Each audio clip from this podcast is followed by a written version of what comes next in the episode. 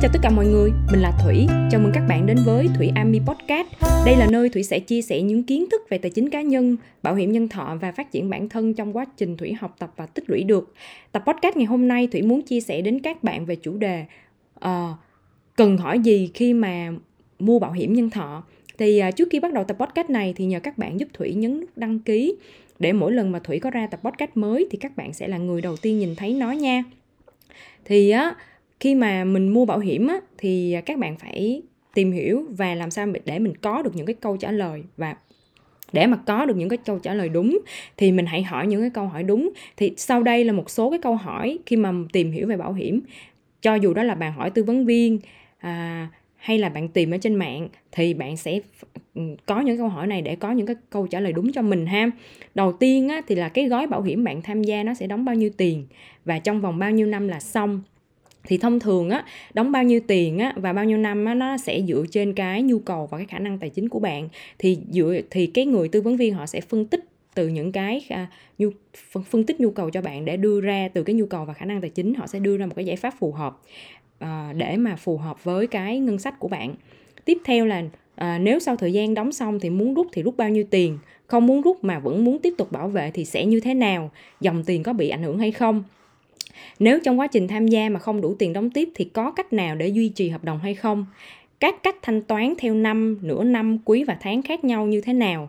Thanh toán theo hình thức nào thì lợi nhất cho bạn? Vì sao nó lợi nhất? Nếu tới đóng kỳ đóng tiền mà nộp tiền trễ hạn thì như thế nào? Có cái cách nào hay không? Bệnh hiểm nghèo được chi trả qua mấy giai đoạn? cụ thể từng giai đoạn có những bệnh gì và được chi trả số tiền ra sao các cái loại trừ không thanh toán phần này à, có có những cái loại trừ không thanh toán ở cái bệnh hiểm nghèo này hay không? Quyền lợi tai nạn được chi trả ra làm sao được chi trả thế nào? À, các cái loại trừ không thanh toán cho cái tai nạn. À, khi mua những cái sản phẩm bổ trợ thì thanh toán như thế nào? Có được à, tái tái tục à, sau khi mà phát hiện bệnh hay không? Có bị tăng phí hay loại trừ? Nếu như mà có bệnh sẵn hay không? Và từng quyền lợi thì có những cái điểm loại trừ gì? À, à, và khi nào mà bạn có thể được rút tiền rút bao nhiêu và nên rút như thế nào là tốt nhất tối ưu được cái à, dòng tiền của bạn. À, bạn lưu ý là khi mà tham gia bảo hiểm thì cái việc mà kê khai lịch sử bệnh trước khi mua nó rất là quan trọng. À, bởi vì nếu mà không kê khai thì bạn mất cả trì lẫn chài cho nên bạn lưu ý là trước à, khi mua bảo hiểm nhân thọ thì bạn buộc phải kê khai trung thực những cái lịch sử bệnh án của mình trước khi mua ha. Rồi cách claim bảo hiểm giấy tờ cần claim là những gì? Tư vấn viên có hỗ trợ bạn hay không claim online hay là bạn phải lên công ty để nộp giấy tờ. Sau bao lâu thì à, nhận được tiền claim? Nếu tư vấn mà nghỉ việc thì ai sẽ là người hỗ trợ bạn? Thì cái quy trình như thế nào?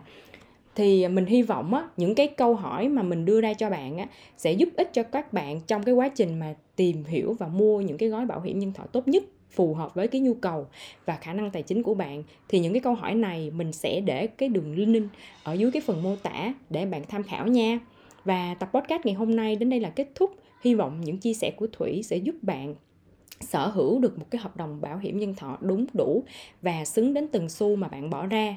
Nếu như bạn thấy tập podcast này của Thủy chia sẻ đến bạn những cái thông tin hữu ích thì bạn hãy nhấn nút đăng ký kênh, like, share à, nó đến với những người thân bạn bè để họ cùng biết tới nó nha. Xin chào và hẹn gặp lại mọi người. Bye.